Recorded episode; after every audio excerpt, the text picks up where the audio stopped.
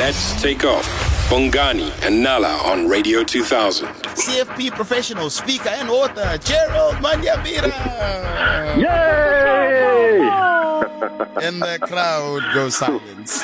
morning, morning, Bongani, Lonwaba, and Nala. Yes, today it's, it's, a bit of a sober topic, um, sure. and it's it's the reality. And I think you know, um, more than fifty percent of marriages in South Africa now are ending in divorce.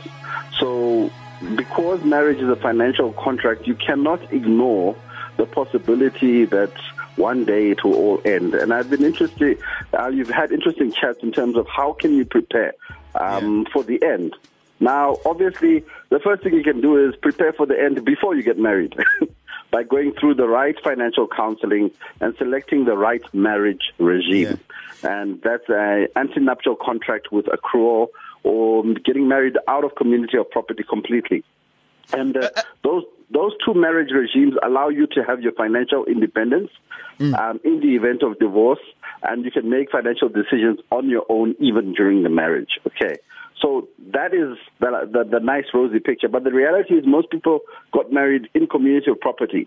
And when they're in that situation, either because of gender-based violence or other reasons, the first thing I would advise is going through a separation or a divorce is a personal matter.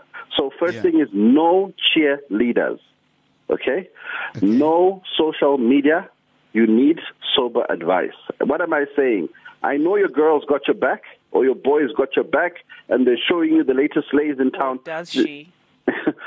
oh, does she? Exactly. she might be the one who's taking, picking up the pieces. Um, but the reality is it's time for you to, to be alone and take sober advice either from um, a good financial planning professional or an attorney because your next step is about the financial bit. Because marriage is a financial contract, the first thing you have to go is through your balance sheet. Your balance sheet is basically saying your assets versus your liabilities.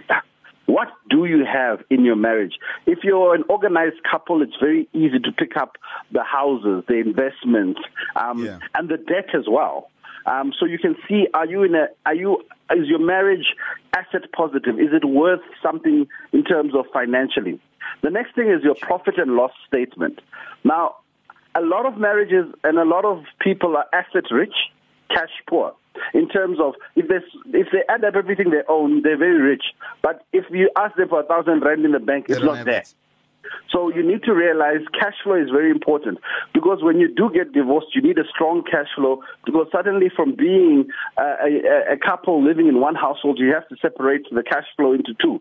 So how can you start building up your cash flow so that you can take the knock of a divorce? And obviously there's also tax consequences of the separation or divorce. Remember, you're being very sober minded. You've decided you're out. The next thing is your children. Your children need to go for counseling. And as Bongani always says, children are just. Don't worry about the children. They'll be fine. They just want to know that the parents are divorcing and the divorce is not parents and children getting divorced as well. So counseling will help. And if you have an extended family support system, this is the first time your family should even hear about it. Um, when you're asking for help from someone again in the family who's sober-minded, not a cheerleader, in terms of maybe sometimes take the children for a bit while we go through this painful process of getting out of this marriage, or take all of us because I need help. I, I, mm-hmm. I'm, I'm in danger. And the next thing I would say, start looking at reskilling yourself.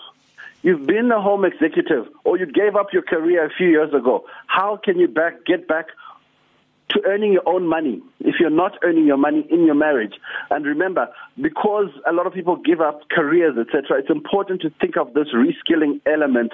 And obviously, some people are fortunate. Some people are fortunate because they're walking out of marriage into another love. Very dangerous, but some people do have that soft landing where you're moving from one house and sometimes you're even upgrading. Be very careful yeah. because hurts people hurts people. Hurt people. So so don't don't don't don't rush into a new relationship seeking a soft landing.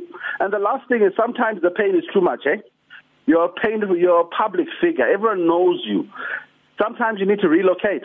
And I would say relocation and immigration are, are options. You know, some people say, you know what, I've had it. Everyone in Durban knows I'm Bongani. I'm going to Jozi. I'm going to Cape Town. I'm starting afresh. Sometimes it's one of the healing processes you need to take. But the most important steps is it's personal, get financial, sober advice, and stay away from the cheerleaders.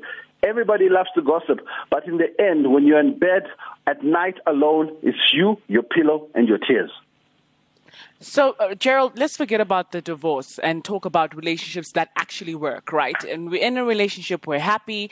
Bongani made a suggestion of us uh, updating our marriage uh, contract annually.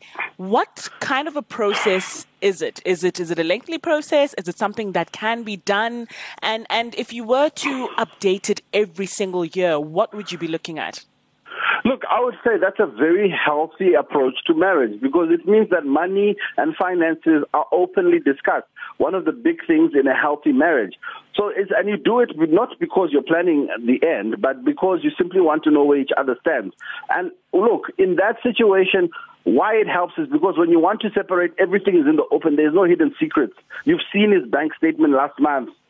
you know, you know his payslip. Whereas many people, when they enter the phase of it's the end, they have no clue where to even start. So I think having a budget and having an open marriage plan. So I would say the way I would look at it is, remember I spoke about the balance sheet and your profit and loss statement. Treat your marriage like a company. Go through that process every year where you do a, a, a annual um, audited accounts or um, a management account of your marriage. This is how much cash flow we've got. This is how much investments we've got. This is how much liabilities. It just makes everything a lot clearer.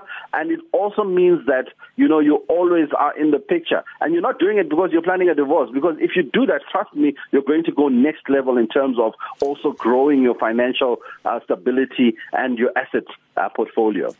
And and I just think, I mean, just to wrap, you're just saying we must stop being blinded by love, and we need to use our heads when it comes to actually getting to these contracts, right? Well, definitely. I think, you know, from the beginning, do not be afraid to involve professional um, in terms of managing your, your marriage. And I think, you know, when you do that, you actually start creating that generational wealth which your children can look forward to. And you actually have a better quality of life. But if you are in that situation, don't be like some of us who grew up in those marriages because they thought we needed them to be together. I remember when I was 12 years old telling my mom, Eh, bounce, you see, bounce, you know, yeah, you know, and I'm a 12 year old boy. Get out of here. and, and, she stayed till the end. And actually, she ended up paying with her life because mm-hmm. he was a player. And he, from the Himalayas, and he brought something home, took my mom. He still lived another 20 years after that. So we need to realize when it's time to check out, it's okay. Um, seek the right advice. Um, you will get through this. You're not the first, and you're certainly not the last. And of course, if you want to carry on with the conversation and ask him any questions, uh, at Ask Gerald CFP on Twitter, he's there now. You can find him. Or just simply tag us at Radio 2000 ZA, the hashtag the takeoff, and we'll make sure that we CC him. And of course, he'll answer your questions right now on Twitter. Thank you so much, Gerald. Awesome. Have a great week, team. Weekdays, 6 to 9 a.m. with Bongani and Nala. Let's take off.